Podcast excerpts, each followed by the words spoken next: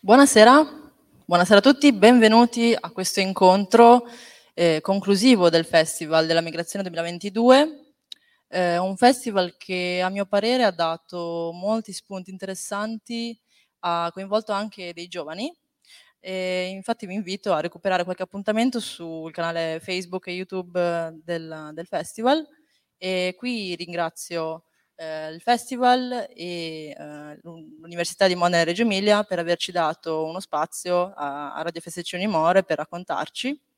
E prendo ancora un minuto prima di introdurre il mio ospite di stasera per spiegarvi un pochino il format. Per alzata di mano è un format della radio e introduce un pochino il tema, ma il protagonista vero e proprio della serata è il pubblico. Quindi, ve lo dico subito, quando avete qualche insomma, domanda, vi invito a interromperci alzando la mano e vi verrà dato un microfono da una valletta che può essere magari tu, ok? E, ehm, quindi adesso parliamo un po' noi per rompere il ghiaccio, facciamo così. Eh, Taco, benvenuta, benvenuta tra di noi. E, ehm, non lo so, introduciti un pochino, così eh, da qui partiamo anche un po' a parlare di temi appunto sulla migrazione. Prego. Buonasera a tutti, eh, prima, di, prima, di, tutto vorrei ringraziare appunto il festival, la radio e la fondazione per, per l'invito e soprattutto ringraziare voi perché più passa il tempo più mi rendo conto che eh, ci, come, come, società ci abituiamo molto spesso a, a sentire e disabituiamo a, ad ascoltare. Ecco, quindi se siete qui è per ascoltarci e soprattutto ascoltarvi. E quindi grazie per essere qui, è una cosa che per me è una parola molto importante, l'ascolto. E niente, sono Takwa Ben Mohamed, tunisina di Roma, un po' nata in Tunisia, cresciuta a Roma fin, fin dall'infanzia e eh, un po' la dice lunga su questa cosa dell'essere tunisina di Roma perché non sono né carne né pesce, come sono tutti e due e pretendo di essere tutti e due, ecco. E, um, mi occupo di, uh, di, graphic journalism che è uh, fumetti e reportage su appunto guerre conflitti in giro per il mondo e, pu- alcuni pubblicati uh, da, dalla casa editrice Becco Giallo, altri invece con uh, Rizzoli.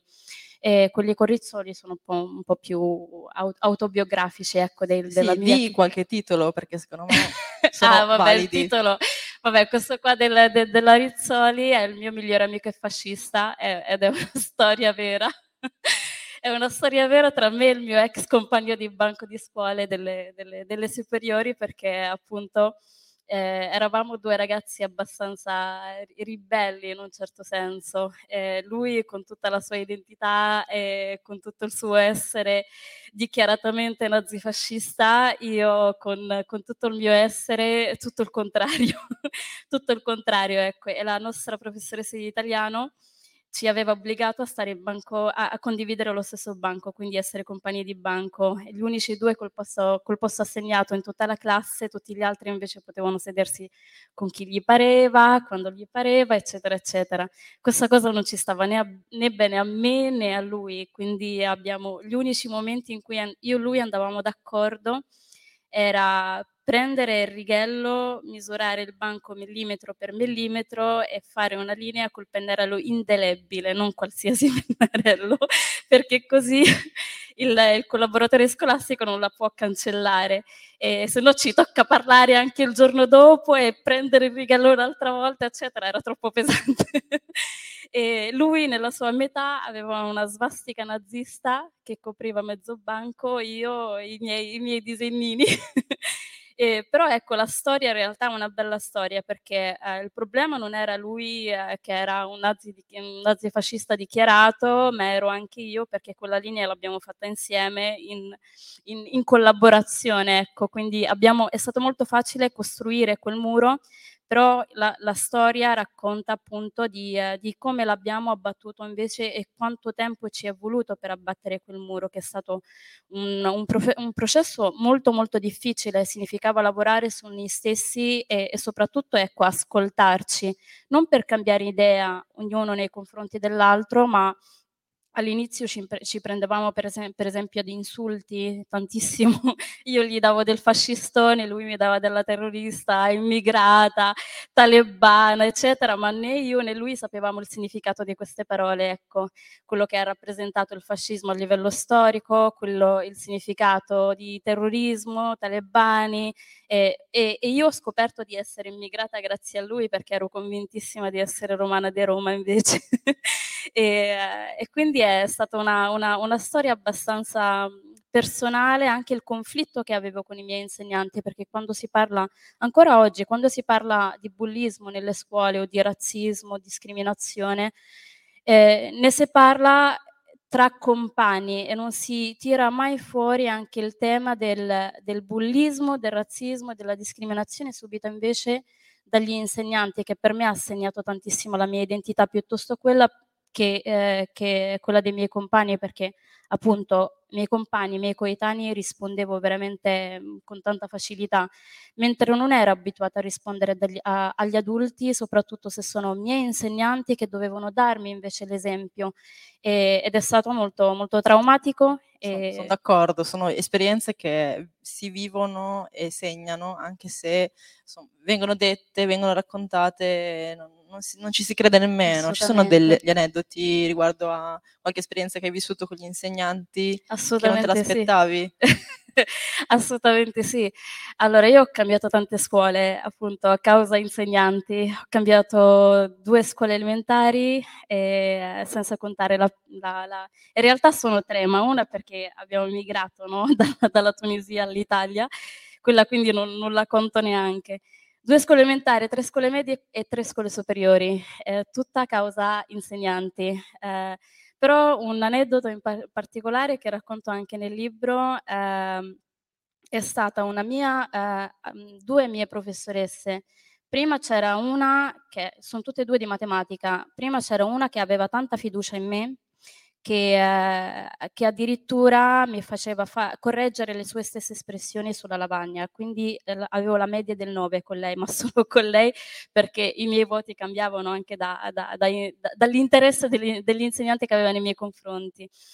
E, è dovuta andare via, è arrivata un'altra al posto suo. Il primo giorno che è entrata ehm, ha guardato a tutti quanti e si è focalizzato su di me ha detto io già inizi- avevo iniziato a portare il velo qualche anno prima, mi fa tu, era un'affermazione, non era una domanda perché se fosse stata una domanda sarebbe stato un altro discorso, mi fa tu sei stata obbligata a portare il velo, faccio veramente i miei genitori erano molto contrari, anzi mi avevano espressamente detto di no per svariate ragioni, ecco mi fa, no, allora tu pensi di aver scelto, ma eh, sei stata influenzata dalla società, ma quale società che io vivo qui a Roma, nello stesso suo quartiere, guardo la stessa televisione, stesso giornale, stesso tutto, eh, di quale società stiamo parlando? Quindi già il fatto che lei... Eh, mi ha introdotto nel peggiore dei modi al tema femminismo perché nella sua ora di, di, matematica, eh, anziché parlare di matematica, si parlava di Afghanistan, io manco sapevo dove stava l'Afghanistan,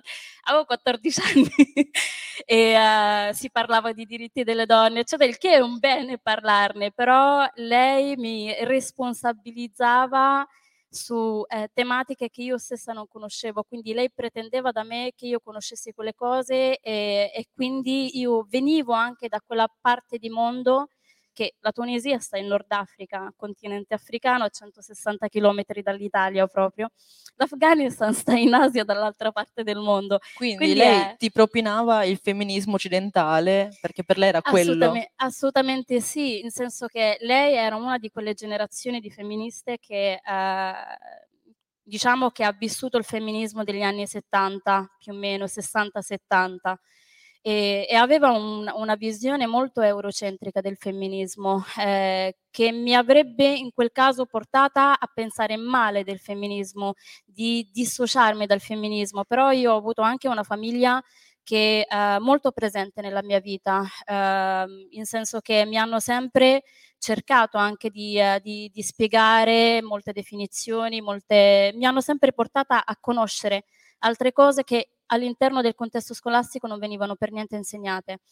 E una di queste è il femminismo, quindi quel femminismo che lei cercava di, eh, tra l'altro mi cercava anche di convincere di togliere il velo perché era una cosa sbagliata, sottomissione, eccetera, eccetera. E io sono riuscita comunque a fare di quel femminismo anche mio, però da un altro punto di vista, da quello che io ritenevo giusto. Magari lei, per carità, massimo rispetto, però... Eh, però è stato soprattutto per la, per, per la mia famiglia ecco, che mi ha, mi, ha, mi ha, portato a conoscere altri punti di vista. E eh, in questo mi ritengo molto molto fortunata. È già difficile trovare la propria identità da persona tranquilla. Figurati se un professore ti mette in discussione le uniche cose che conosci a 14 anni, 15 anni, quindi l'identità la si trova molto dopo, cioè si fa fatica no, a, a capire. Però lui mi ha detto che non sono questo, lui mi ha detto che non va bene quello che io penso che vada bene, quindi ti metti in dubbio tantissimo, poi alla fine si arriva lo stesso alla consapevolezza, quella che in realtà non aveva ragione. Quello sicuramente, eh, tra l'altro io credo fortemente, anzi so, ho, l'ho capito anche sulla mia stessa pelle, ecco, che eh, l'essere umano essenzialmente nasce presuntuoso di essere portatore della verità, qualsiasi verità fosse, ecco, qualsiasi pensiero di appartenenza politica, eh, qualsiasi pensiero anche culturale, eccetera, di essere sempre da, da, dalla parte della verità e del giusto, no? quando realmente chissà qual è la verità. Io maturo un mio pensiero, ma senza la pres- presunzione che il mio fosse giusto, che il mio è quello giusto, ecco.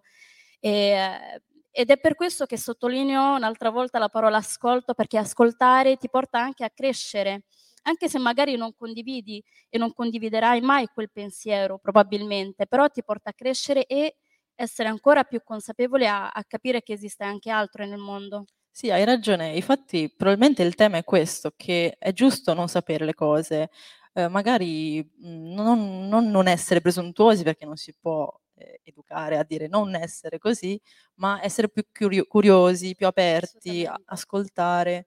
Ehm, ti condivido un mio aneddoto velocissimo che mi è rimasto, eh, che proprio ha protagonista la presunzione o anche quella frivolezza di eh, dire qualcosa per cattiveria, perché c'è anche un po' quella delle volte, no?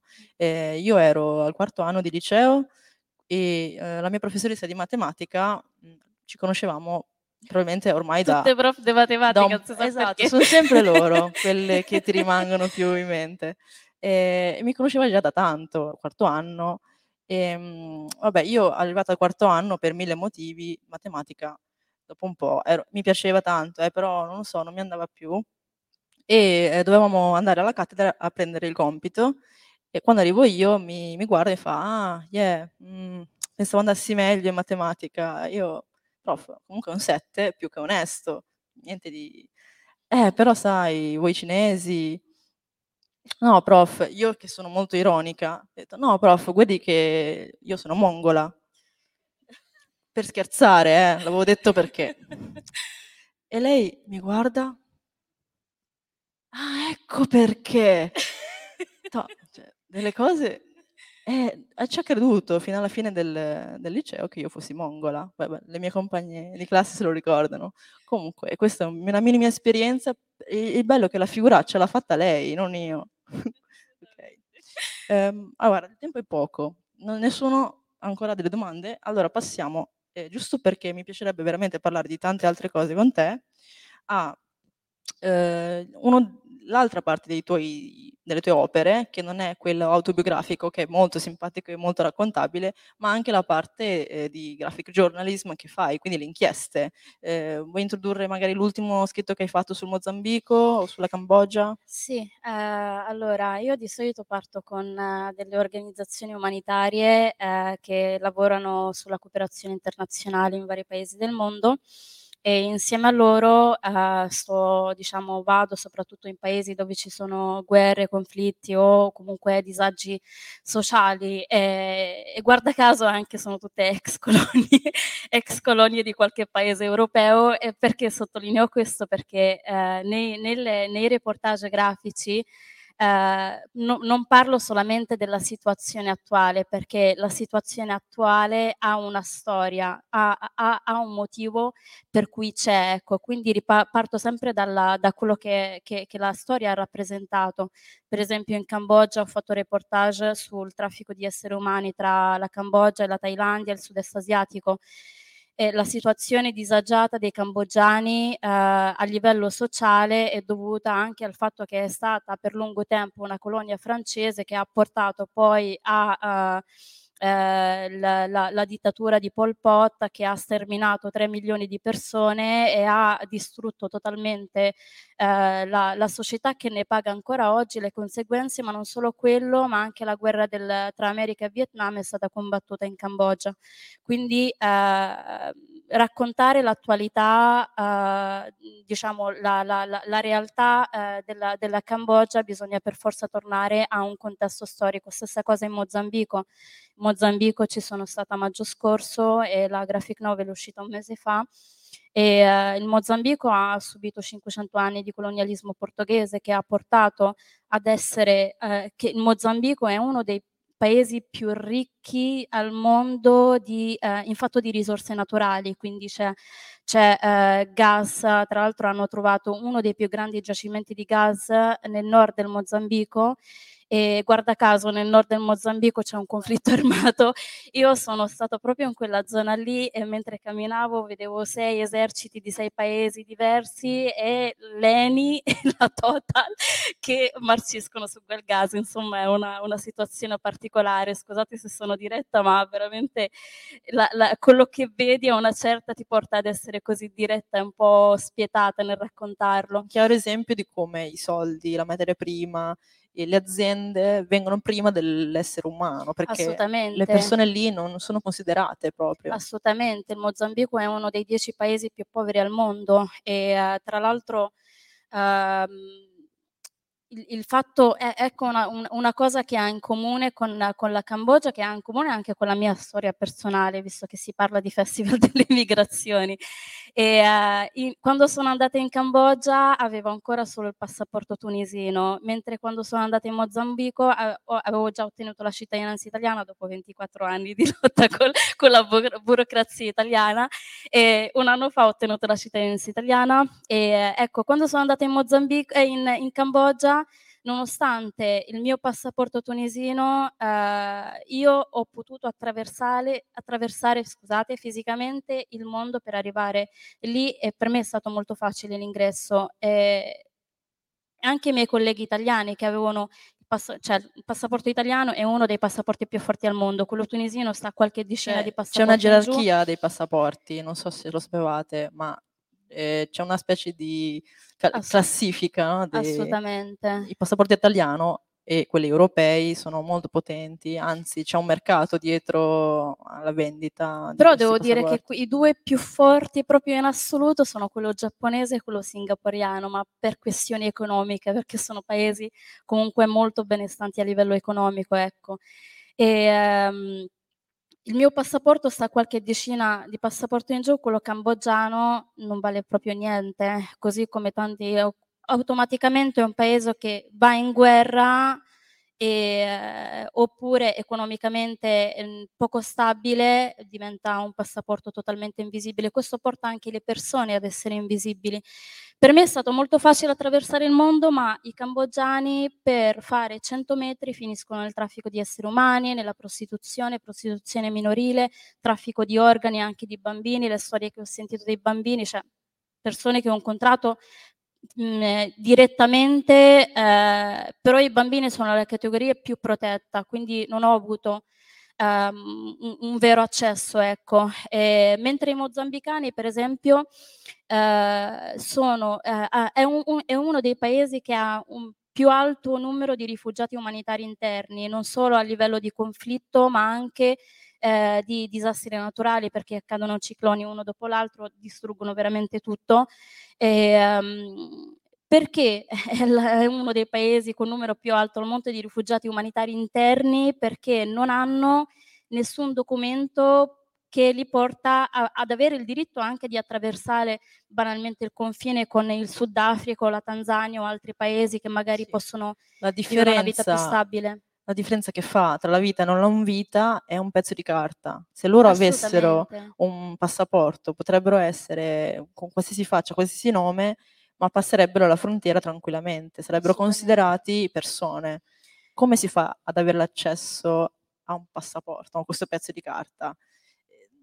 Lì eh, io direi che non c'è un metodo, non c'è un mezzo, perché loro non sono poveri perché non fanno niente, perché sono pigri, perché accettano il loro destino. Sono poveri perché qualcuno, a qualcuno va bene così, no? E lo racconti forse un po' meglio tu nel, nella tua novel, non lo dici esplicitamente, ma è un po' così perché lo dici comunque è colonizzato, adesso è indipendente, ma ma ci sono i conflitti. Non è indipendente. ma neanche la sono... Tunisia è, è indipendente. Chiaro. Io credo fortemente che il colonialismo non sia mai finito, ma ha cambiato forma, a partire appunto una forma economica, eccetera, ma a partire soprattutto dai, dai, dai, dai, passaporti, cioè un italiano può andare, per esempio, prendo l'italiano, può andare ovunque nel mondo eh, anche nei paesi dove viene richiesto magari un visto, ma è molto facile ottenerlo. Eh, mentre per esempio un tunisino, anche se di una classe medio-alta, eh, no, non, non, gli no, viene devi avere una raccomandazione, no. raccomandazione, di lavoro o di parenti, o in qualche modo deve esserci un motivo per cui tu vuoi lì. Invece l'italiano per andare all'estero. Deve dichiarare soprattutto di deve... essere... Sì, sì, eh, sì. Questa è un'altra cosa che mi ha, mi ha, sempre, eh, mi ha sempre, incuriosito. Per esempio, eh, tutti gli anni in cui sono stata chiamata, vivendo qui in Italia, quindi con permesso di soggiorno, carte di soggiorno, eccetera, eccetera, in Italia, ogni volta che dovevo andare in Inghilterra, perché non fa parte dei paesi Schengen, dovevo chiedere un visto, ma dovevo dichiarare un tot di soldi nel mio conto bancario, eh, che eh, cosa che gli permette loro di eh, diciamo verificare che io sono autosufficiente e non devo stare lì per lavoro, sì, quindi andarmene. In Inghilterra vogliono anche sapere dove alloggi, cioè da chi l'indirizzo. Quello un po' dappertutto. Sì, sì no. quello un po' dappertutto Però, l'alloggio.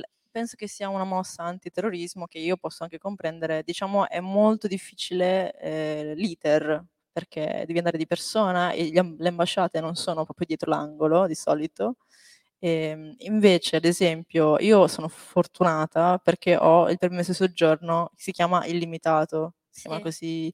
In realtà non è illimitato, non è che per sempre posso stare No, qua. Se arriva, anni. se arriva un ministro, non dico nomi, che decide che domani non vale più il permesso di soggiorno così come è stato scritto, eh, chiaramente io devo essere rispedita nel mio paese di origine.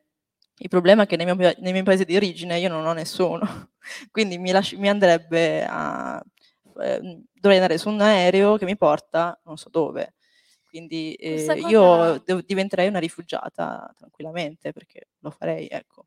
Eh, questa cosa l'ho, l'ho, l'ho, vissuta anch'io perché appunto la mia famiglia stando in Italia non per, non per, motivi economici ma eravamo rifugiati politici, mio padre era un insegnante che insegnava appunto in Tunisia ed era attivista politico e, ed è stato costretto all'esilio no? so, durante la dittatura di Ben Ali. Ehm, e, e, quindi automaticamente anche noi siamo diventati eh, rifugiati politici, solo che l'unico che aveva l'asilo politico ufficialmente era papà, noi no, eh, e lì vabbè c'è tutto un altro discorso. Lì in Italia l'unico modo, l'unico modo, per chiedere permesso di soggiorno è prima esserci, quindi prima essere un po' po' clandestini, non, non, c'è un altro modo e questo è un cavillo giuridico eh, chiaro che se ne discute da tanto. Assolutamente, a proposito di questo, quando è successa la rivoluzione del 2011 in Tunisia, quindi la motivazione dell'asilo politico di mio padre è eh, caduta automa- automaticamente, a mio padre gli hanno dato il foglio di via. da qui a un mese lascia il paese, devi andare via anche se c'è una, una, una carta di soggiorno per motivi familiari con, anzi aveva una carta di soggiorno per familiari di cittadino europeo perché uno dei miei fratelli era di, già diventato cittadino europeo. Ma il problema non era mio padre che gli hanno dato il foglio di via, che noi figli, anche mio fratello che a Roma c'è nato, anzi è nato nell'ospedale attaccato a casa, sta proprio a 100 metri da casa, quindi immigrato proprio non è. E, noi eh, eravamo collegati al permesso di soggiorno di mio, di mio padre, quindi se lui gli danno il foglio di via dovevamo anche noi andarcene. E, e, questo era, cioè praticamente ci sradicano totalmente dalle nostre vite. Ma infatti ricordiamo che questi eventi che fanno della persona quello che è sono sempre legati a qualche evento storico, sempre, qualsiasi cosa. La crisi del 2008 a me ha colpito eh, personalmente, la SARS del 2003 mi ha colpito, eh, il Covid, per fortuna ero già qua, ma sicuramente ha colpito tantissimi richiedenti d'asilo. Eh, quando io ho potuto a 14 anni separarmi dal permesso soggiorno di mio padre, è stato come rinascere perché avevo i documenti finalmente miei e potevo gestirmi io il mio destino e non essere eh, qui perché mio padre ancora lavora e ancora è utile al paese. Quindi sono quelle cose che eh, un po' ti, ti, danno da fare perché fin da piccola sei educata ad andare in questura, sei educata che io vedevo la scuola e la questura, non avevo sport. cioè, era... fisso con la questura. sì, era un appuntamento fisso e sapevo già che mi dovevo vestire con tanti strati perché c'era una gran fila da fare qualsiasi tempo c'era fuori, dovevi attendere perché se perdevi la fila era un casino, dovevi tornare all'appuntamento dopo. E, e ci andavamo perché dovevi giustificare perché volevi il rinnovo del permesso di soggiorno, quindi giustificare che eri lì perché studiavi, perché tuo padre lavorava, perché chi altro c'è nella tua famiglia, che è giusto, diciamo che c'è un iter ancora molto retrogrado, no? Io ancora spesso vedo, quando passo davanti alle questure, vedo una fila e sono dei poveracci che sono lì per chiedere per favore rinnovami il permesso di soggiorno, perché io sto continuando a fare quello che devo, però ho bisogno di questo pezzo di carta, altrimenti divento all'improvviso clandestino, e senza badare assolutamente al background culturale, al fatto che uno si senta appartenente a questa società certo perché quello non fa parte proprio del, dell'iter. Eh, qui mi posso collegare eh, e una domanda che mi fanno spesso, dopo che ci pa- parlano con me dieci minuti, ho un po' questa cadenza modenese, diciamo, mi dicono, oh, parli benissimo, io, anche tu. Cioè, e poi mi chiedono, scusa, ma perché non... Scusa, ma perché tu non... come quando faccio uscire veramente il mio lato romano romano che ho, ho, ho iniziato a, diciamo, a controllare e si spaventano totalmente. Quindi sì, posso immaginare la sensazione. Poi un'altra domanda classica è, ma scusa, perché non puoi votare tu? E io, mm, perché non ho la cittadinanza. Ah, perché non hai la cittadinanza? Ma non sei residente? Sì, sono residente, ma la residenza la danno a chiunque, cioè è solo che affitti un posto e metti la residenza. La cittadinanza è un'altra cosa. E purtroppo, eh, almeno per lo Stato italiano, non è obbligatorio, eh, anche se fai domanda, darti la cittadinanza, che ci sta. Tu, ad esempio, più o meno com'è, com'è stato il tuo percorso ad arrivarci? Perché è la mia ambizione per i prossimi anni quello. Allora, il, il mio processo di, di, eh, di acquisizione alla, alla cittadinanza è stato a mo' di litigate con la prefettura, con la questura e con il Ministero degli Interni, ma li chiamavo tutti Tu contro il mondo, insomma. e ci sono voluti 24 anni perché il mio, il mio, primo ingresso, tra l'altro un'altra cosa molto divertente è che nel tuo, nella tua carta di soggiorno c'è esattamente la data di ingresso in Italia mio fratello che a Roma c'è nato, c'è la data di ingresso dei miei genitori. Questa cosa fa già ridere così com'è, insomma è stato un attimo un momento su cui ho riflettuto veramente tanto per capire il sì. significato di questa dirti, cosa. È come per dirti, sei, sei italiano, ma non del tutto, cioè non sei uguale a noi, aspetta un attimo che inserisco una qualcosa nell'anagrafe che faccia capire questa cosa, perché magari uno si chiede come è. Vabbè, è un po' è, è veramente molto strano il sistema. E tra l'altro il, a me mi ci sono voluti 24 anni per, per, avere la cittadinanza italiana, quindi dal 99 fino all'anno scorso 2021. Ehm, il problema è, se ne è parlato anche prima, anche per la questione del reddito, no? Eh, mio padre, eh, avendo sette figlie, perché siamo sette figli, lo so che siamo tanti, ma è così. e, um, eravamo tutti studenti, da chi alle elementari, chi alle superiori, poi piano piano siamo andati all'università, abbiamo aspettato tutti quanti per poterci letteralmente permetterci la cittadinanza italiana a livello proprio economico, quindi abbiamo aspettato che finivamo tutti quanti gli studi, iniziare a lavorare, contribuire al reddito del nucleo familiare e eh, per poi eh, fare richiesta poi uno, uno, uno, alla volta, cioè tu puoi essere un operaio che lavora qui da 50 anni regolarmente, una persona molto onesta che non ha mai preso, io non ho mai preso una multa in vita mia, quindi eh, e però se non hai eh, un reddito, se non sei eh, di una classe sociale medio-alta, mm, non, non, ti considerano neanche né a te né ai tuoi figli che magari sono piccoli e studenti e che magari non, uh, sono anche molto piccoli per iniziare a lavorare. Io ho iniziato a lavorare a 14 anni. Sì, Uguale. non regolarmente sicuramente facevo piccoli lavoretti, però eh, era anche un modo per eh, cercare un attimo di contribuire eh, per, per, la famiglia e, e, e, e, imparare comunque il mondo del lavoro. Ma perché avere i documenti a posto è una ricchezza, è, è come lavorare per creare una casa, perché è quello, le fondamenta si costruiscono prima dalla sicurezza che nessuno sia rimasto indietro dalla famiglia e il documento è proprio qualcosa di fondamentale, prima ancora di capire il futuro prossimo, perché senza quello non puoi ambire a essere un medico o quello che... No, sicuramente. Eh, tra l'altro, eh, a, pro- a, proposito di questo, io ho fatto giornalismo e eh, non potevo fare l'esame per diventare giornalista professionista perché serve la cittadinanza italiana. Eh, al, massimo, al, massimo, ti puoi permettere di essere inserita nell'albo dei, pubblici, nell'albo dei, pubblicisti stranieri, quindi è come se fossi un inviato estero, anche no, proprio per questioni di orgoglio non lo accettavo.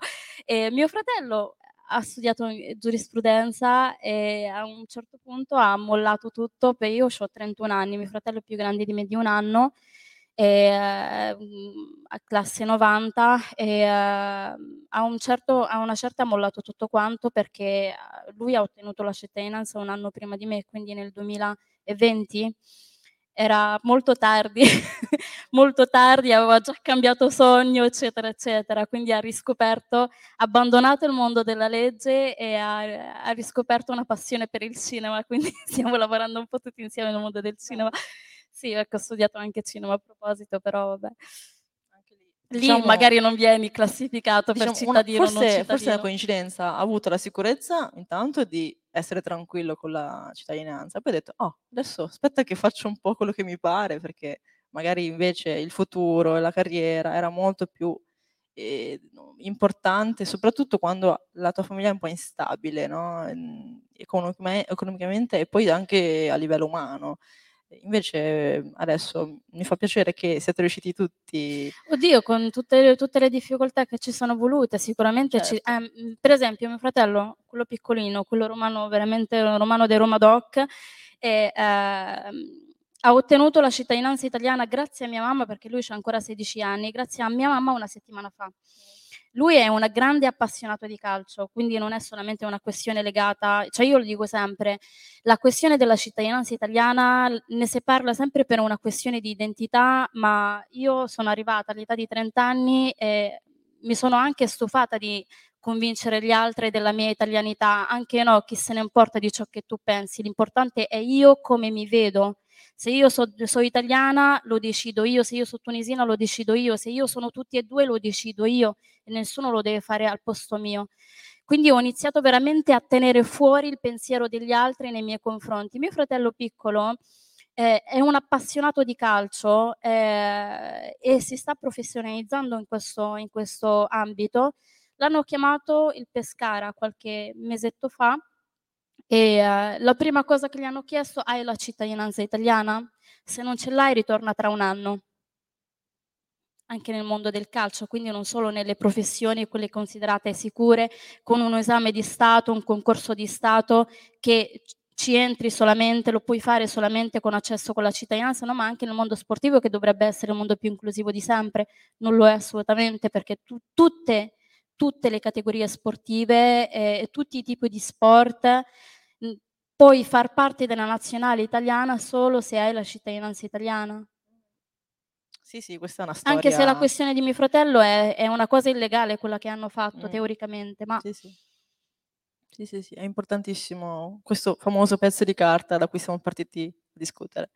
Ragazzi, non avete domande? Io vorrei provocarvi, cioè, abbiamo detto un sacco di cose, tra l'altro, mhmm, insomma, parlando solo di noi, quindi in realtà siamo anche un po' scorrette, siamo molto di parte. Eh, magari una domanda così a bruciapelo, visto che ci sono dei giuristi in sala. Cosa pensate dello Ius Cole? Mm. Ah. Bello, non bello? Ecco. Ah, c'è una persona. Eh, vieni qua, Fra, perché c'ho solo un gelato.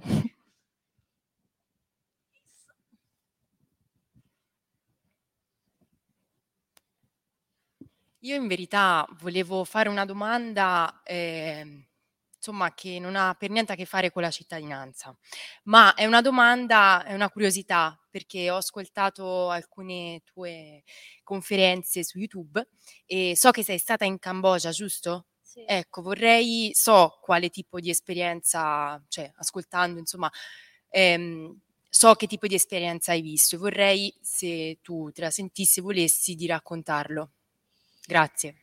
Quella della... Oddio, quale delle tante esperienze fai? Perché sono veramente lì, ci sono stata tre settimane, quindi di cose vissute eh, sono, sono, tante.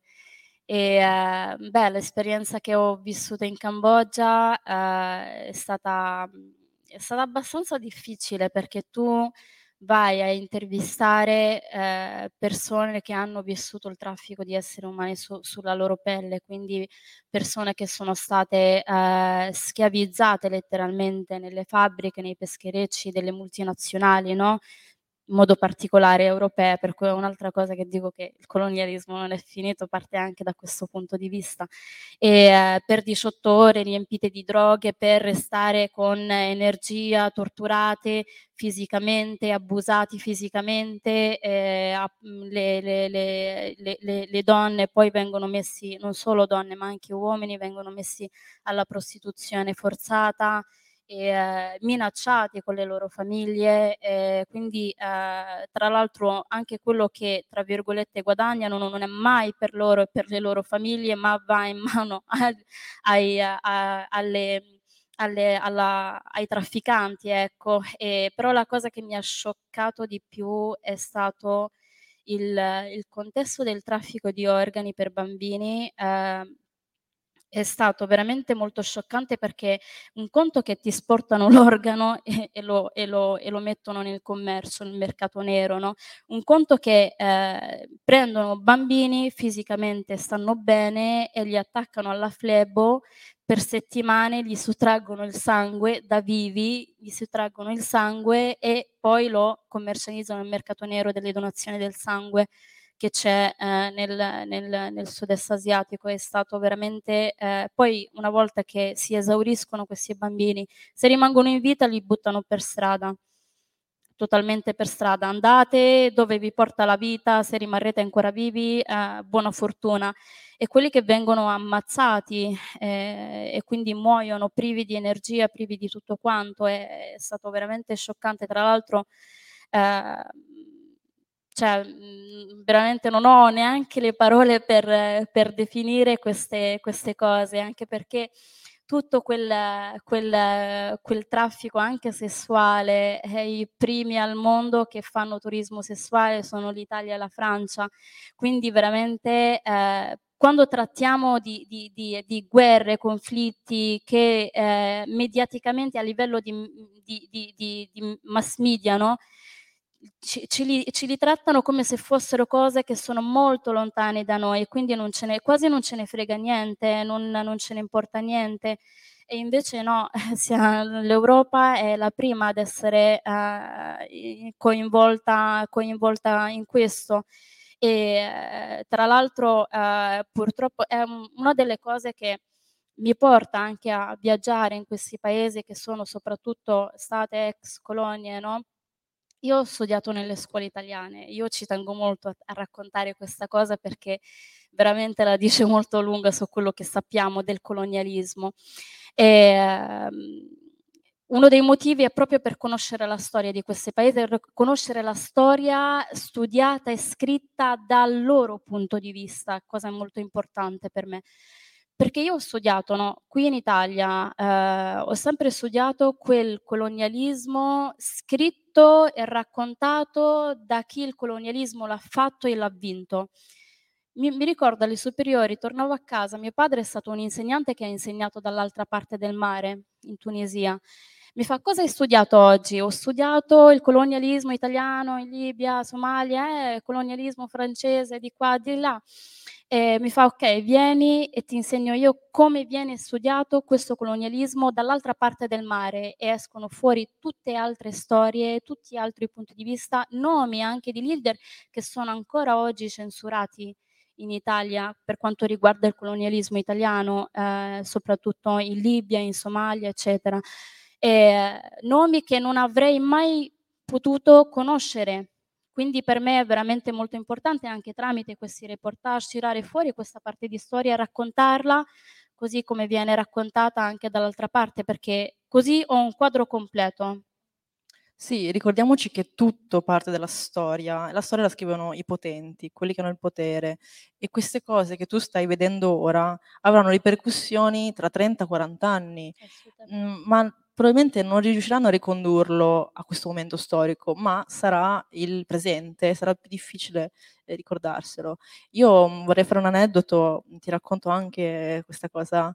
E, attenzione a quando siamo troppo nella nostra bolla.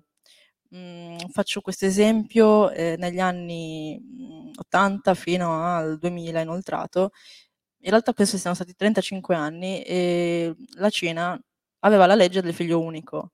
È una legge veramente devastante che pochi conoscono eh, ed era proibito avere un secondo figlio. Quindi voi immaginate le famiglie che non avevano contraccettivi cosa andavano incontro, eh, aborti, eh, diciamo, eh, aborti fatti da qualcun altro, imposti, oppure abbandoni, oppure eh, si veniva multati molto fortemente dallo Stato se si voleva effettivamente avere secondo figlio. Um, questo comportava tutta una serie di iter eh, che il governo, non dicendolo, eh, riusciva ad attuare, tra cui il mercato nero di questi bambini abbandonati. Okay? C'erano ovviamente contrabbandieri, ci sono sempre quando si tratta di mercato nero, che recuperavano i bambini e ehm, poi riuscivano in qualche modo a fargli entrare in un orfanotrofio o per finta sui documenti dichiaravano che erano bambini abbandonati senza genitori ehm, e riuscivano a venderli o farli adottare dai paesi occidentali. Adesso non so se vi ricordate, forse siete un po' giovani, della moda di Brad Pitt e Angelina Jolie che adottavano i bambini cinesi o asiatici comunque ed era diventata una super moda una cosa bellissima, anni 90. E, ehm, ora mi viene da pensare, c'è un bellissimo documentario che si chiama One Child Nation, che racconta questo e racconta anche la storia di una ragazza che vive in America, ha più o meno la mia età, più o meno 30 anni, e, ehm, ed è gemella di un'altra bambina che è rimasta in Cina, perché si sono dovute dividere. E la, la storia racconta di, di, questa bambina in Cina che vuole conoscere la sua sorella, che è stata appunto adottata da una famiglia americana, ma lei non aveva idea, cioè lei super americana, nata, cresciuta lì, cosa ne poteva sapere della legge del figlio unico dall'altra parte del mondo? Infatti, lo vedrete nel film, va a finire un po' male la storia. E quando vedete eh, ad esempio, adesso mi viene da pensare, vedo una persona cinese trentenne adottata, mi faccio qualche domanda. Oppure io eh, una cosa che faccio tanto è vedere mm, eh, cinesi fratelli della mia età e chiedermi, mm, un po' strano che siete in due o siete in tre. È successo qualcosa e quindi lì c'è una storia personale dietro. Ok? Non è mai semplice, è tutto dettato dalla storia, da quello che ci succede eh, e, e, purtroppo è, è, fa parte di, di, di, una consapevolezza che secondo me è, importante non ignorare, ecco, no, non per forza doverne, eh, doverlo esaltare, però attenzione alle cose che, che ci circondano, no? attenzione anche a dire, vabbè, voi conquisterete il mondo, tutte queste belle, belle frasi che in realtà distolgono un po' da tutto quello che è la storia. Assolutamente, anche perché fa, fa effetto sulla nostra vita quotidiana, total, un effetto che noi viviamo tutt'oggi sulla nostra pelle, le conseguenze di tutto questo, soprattutto se siamo appunto i, i figli, tra virgolette, delle migrazioni che vengono da paesi che sono stati appunto ex colonie, ex mi verrebbe da dire ancora colonia, ma è effettivamente così. Per esempio, eh, una cosa che mi, mi, mi, più che altro ho capito negli ultimi anni, eh, molto spesso mi chiedono quante lingue parli. Non è una cosa che mi capita solo qua, ma mi capita anche quando eh, ho iniziato ad andare in Tunisia dopo la rivoluzione. E, eh, qui gli dico Ecco, per tanto tempo, per esempio, a, a proposito di scuola, c'era la maestra che chiedeva ai miei genitori di non parlare arabo con me a casa. È una cosa molto comune, purtroppo ancora oggi molto comune questa cosa, quindi privare anche uh, i, i bambini del bilinguismo, perché un bambino può imparare fino a sette lingue di più, non li parlerà mai sono bene. bravissimi a imparare tante lingue, bravissimi, ne, ne, imparano, io ho i nipoti che parlano quattro lingue. Sì, ah, anch'io, so, hanno tre cittadinanze, quattro cittadinanze. Basta spiegarglielo, non è sì. difficile. e, uh, mi ricordo questa cosa che gli dicevo di non parlare arabo con me a casa, eh, che mi ha fatto tra l'altro eh, pensare da bambina che l'arabo fosse una lingua molto brutta che la, che la, cultura di origine dei miei genitori fosse una cosa molto brutta. Se la maestra, che è la figura adulta, chiede questa cosa, vuol dire che c'è qualcosa di, di, di certo. importante certo. dietro. E, e tu da bambina vuoi per essere accettata chiaramente. Assolutamente. Per tanti anni io mi sono rifiutata di parlare arabo fuori casa. I miei genitori sono stati bravissimi, ce l'hanno insegnato forzatamente, ma, ma, li ringrazio per questo tantissimo perché mi serve per lavoro, soprattutto quando vado nel, nel mondo arabo. E eh, quando ho iniziato ad andare in Tunisia, eh, in mezzo ai tunisini, per quanto ancora radicato il pensiero, no? eh, la, la, cultura coloniale, eh, i tunisini non mi chiedono co- cioè, ehm, se sai parlare bene arabo in Tunisia o sai parlare bene il dialetto tunisino, no? Perché non sai parlare francese? Perché? Ma vergognati! faccio, vabbè, io il francese non, non, non, mi è servito nella mia vita, però lo capisco, lo parlicchio, ma non, non, mi serve effettivamente. Quando mi servirà lo imparerò. Però so parlare bene l'italiano, so parlare bene l'inglese e so parlare bene l'arabo. Sono qui in Tunisia, vorrei parlare arabo con voi, quindi perfezionare il mio arabo. No, no, no, vergognati, cioè sei tunisina e non sai parlare bene il francese, ti considero anche di bassa, di, di una società molto, molto bassa, perché no? cioè, perché no? Questa cosa è, ha, ha, scattato in me anche quella parte di identità, anche a livello, cioè io mi sono resa conto che io non mi sto scontrando solamente con l'identità tunisina, l'identità italiana, ma anche un'identità coloniale ancora molto radicata. Per esempio, gio- la settimana scorsa stavo facendo appunto una presentazione sul, sul reportage su, sul Mozambico. Il Mozambico ha la lingua ufficiale il portoghese, a livello proprio ufficiale come lingua unica nel paese. Però la stragrande maggioranza del popolo mozambicano non sa parlare il portoghese, eh, essendo che il, il, tasso comunque di istruzione purtroppo è molto basso causa di disastri naturali che distruggono scuole, eccetera, eccetera, e soprattutto lì ogni, ogni, villaggio, ogni città, ogni zona, ogni regione ha le sue lingue, ha la sua cultura, ha praticamente anche le sue religioni, eccetera. E, eh, la ragazza che presentava con me ha detto eh, la loro lingua madre, il portoghese, sono non sbagliamo in questa cosa per favore, è una lingua coloniale. E quindi è veramente ti, cioè, ti, ti, questa cosa delle lingue secondo me ti, ti, influisce tantissimo sulla... Non so tu come la vivi con il cinese, se sai parlare cinese ancora. ti faccio io la domanda, non sono più l'intervistata, ma eh, Io vengo continuamente... Ah, c'è Arbi che vuole dire qualcosa? Sì, Arbi, Arbi è il nostro carissimo tecnico tunisino okay. e lui, secondo me, ha qualcosa da dire. Confermi la cosa del francese. Confermo, confermo, confermo. Infatti volevo parlare proprio di questo discorso. Ciao qua, io sono Arbi, sono cinque anni che sono qua in Italia. Allora, volevo partire dal discorso del colonialismo che tanti paesi europei, cioè, africani sono stati colonizzati. La Tunisia è uno di loro. La Tunisia, secondo me, è ancora colonizzata dalla Francia sul, sul punto tipo, cioè non sulla carta. Per esempio, se vediamo il sistema di educazione in Tunisia, è, è, è francese, quindi si parla come seconda lingua la francese.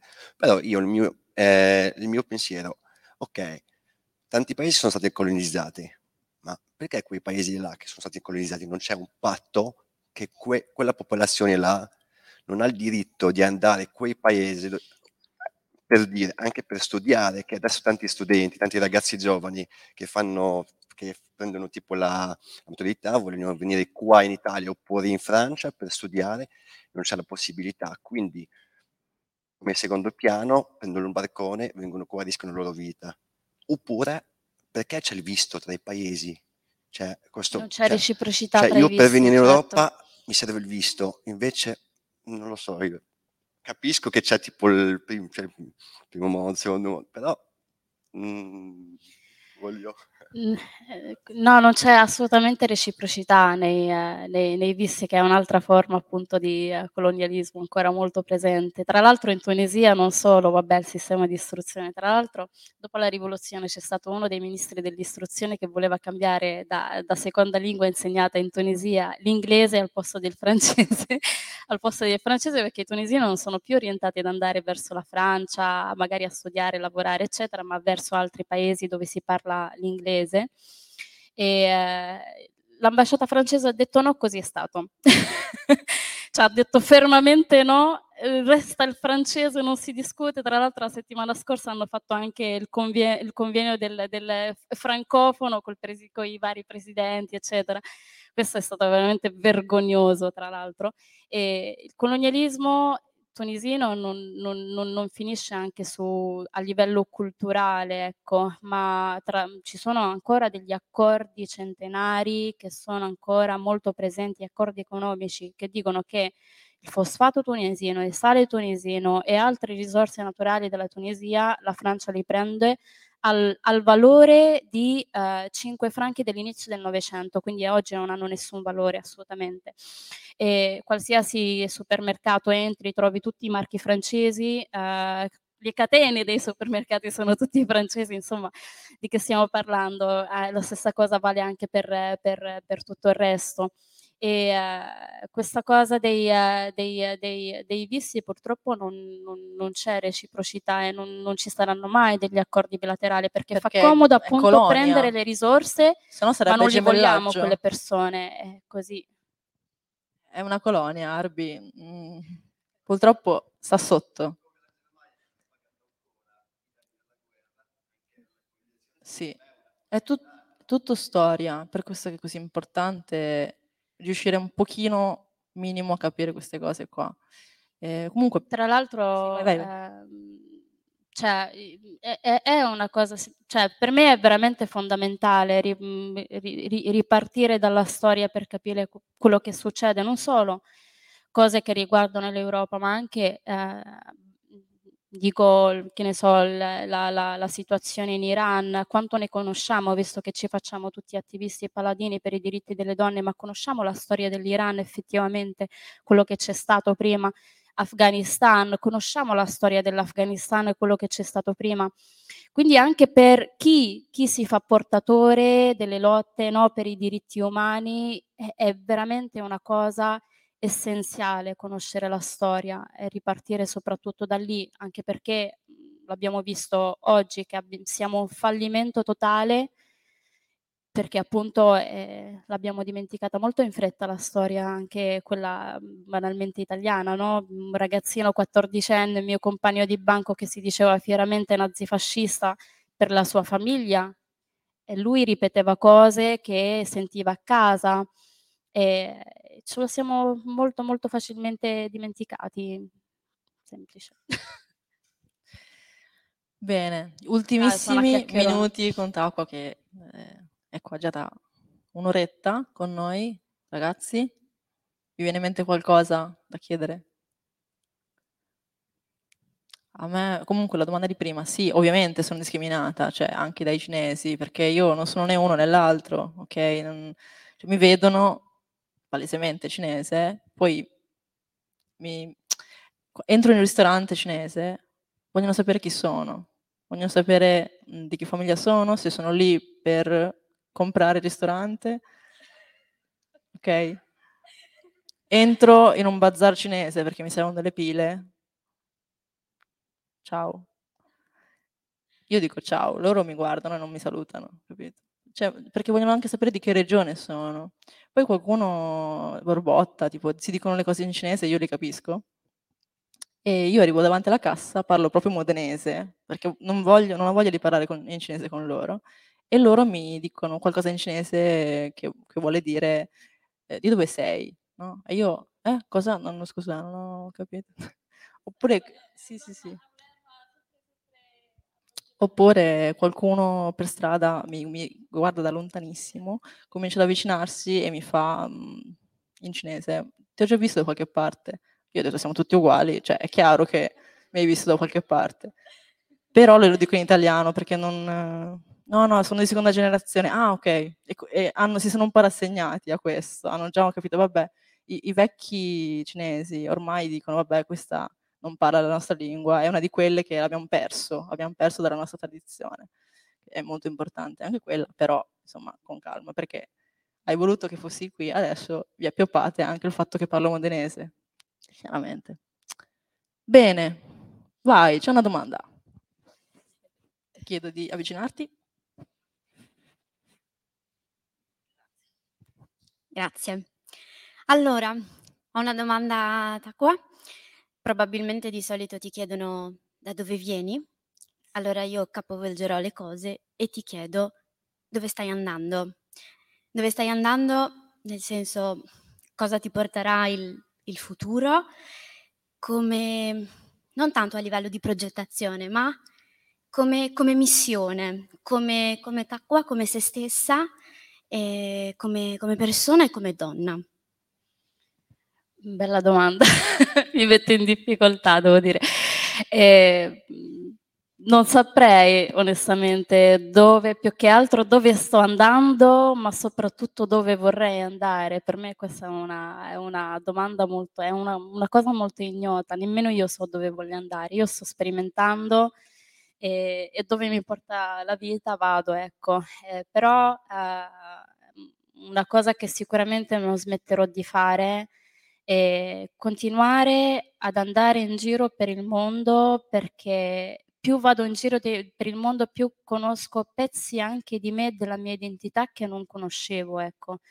Per esempio, a proposito di da dove vieni, in Italia ormai ho imparato qual è la risposta giusta da dare in Italia. Quando vado in Tunisia ho imparato qual è la risposta giusta da dare in Tunisia, ma nel resto del mondo quando mi chiedono da dove vieni, io entro in crisi, entro in crisi totale e gli racconto tutto il che poi anche lì e la risposta, eh, anche, cioè lo sguardo, la faccia in base alla tua risposta cambia da un luogo all'altro perché eh, il Mediterraneo in modo particolare eh, è uno stratificarsi di, eh, di, eh, di, culture, etnie e lingue che eh, si, si, incontrano, si scontrano continuamente, questo lo, lo, lo sappiamo. E, però quando vado nell'Africa nera, quindi l'Africa subsahariana, eh, non mi vedono come africana, mi vedono come araba. Quando vado in Medio Oriente, quindi l'Asia, il mondo arabo nella parte dell'Asia, non mi vedono come araba, mi vedono come africana. Poi quando vado in giro per il resto dell'Europa sono marocchina, perché non c'è nient'altro al di fuori dei, uh, dei, dei, dei marocchini, no? fuori dal, dal, dal, dal, mondo, dal mondo fuori dall'Europa. Ecco. E, però ecco, eh, per me è sempre curioso perché mi porta a conoscere tanti pezzi della mia identità. Sì, io sono tutto questo, io sono africana, sono araba, sono amazir, sono europea perché sono romana, perché i romani ci sono stati in Nord Africa, ci sono ancora i resti degli anfiteatri romani, sono praticamente tutto e voglio essere tutto, pretendo di essere tutto, ma allo stesso tempo Voglio anche dei momenti in cui mi metto al di fuori di tutto questo e inizio a guardarlo da uno sguardo esterno.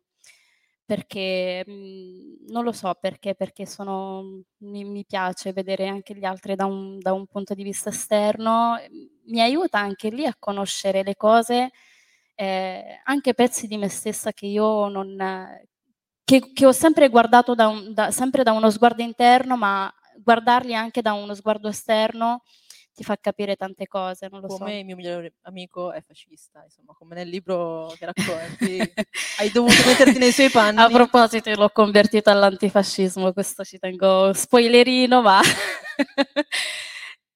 Bellissimo, eh, veramente una degna conclusione, bellissima frase. E ti ringrazio tantissimo Taqua per essere stata con Grazie noi. a voi.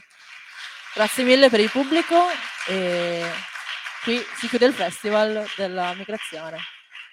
Ciao.